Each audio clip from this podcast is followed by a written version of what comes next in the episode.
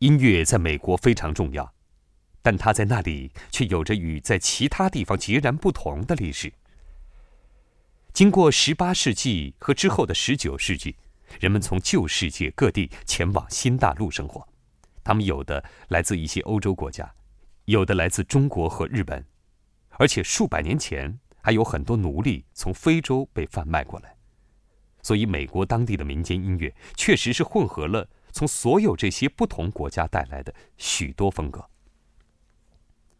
十九世纪时，美国已经迅速发展为一个有影响力的工业强国。在第一批拓荒者历经艰险到达西海岸后不久，成百上千的劳动力就开始建造最早穿越这个国家的铁路。它穿过了沙漠、山地和平原。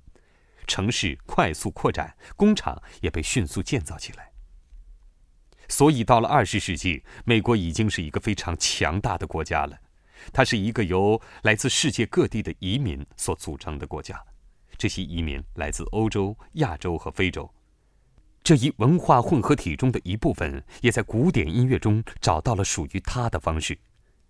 美国的作曲家们通常模仿在欧洲产生的曲式，而创作那些大型交响曲和协奏曲。一些作曲家中的开拓者，如查尔斯·艾夫斯，却有新的观念。他于1874年出生，而他是一位真正的冒险家。他的一部作品描述了四支行进中的乐队，从各个方向呈直角进入一座城镇。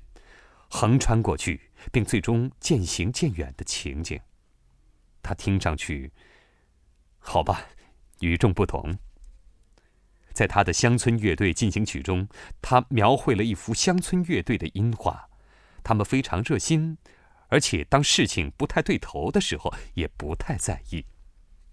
这部作品是一个美妙的混合体。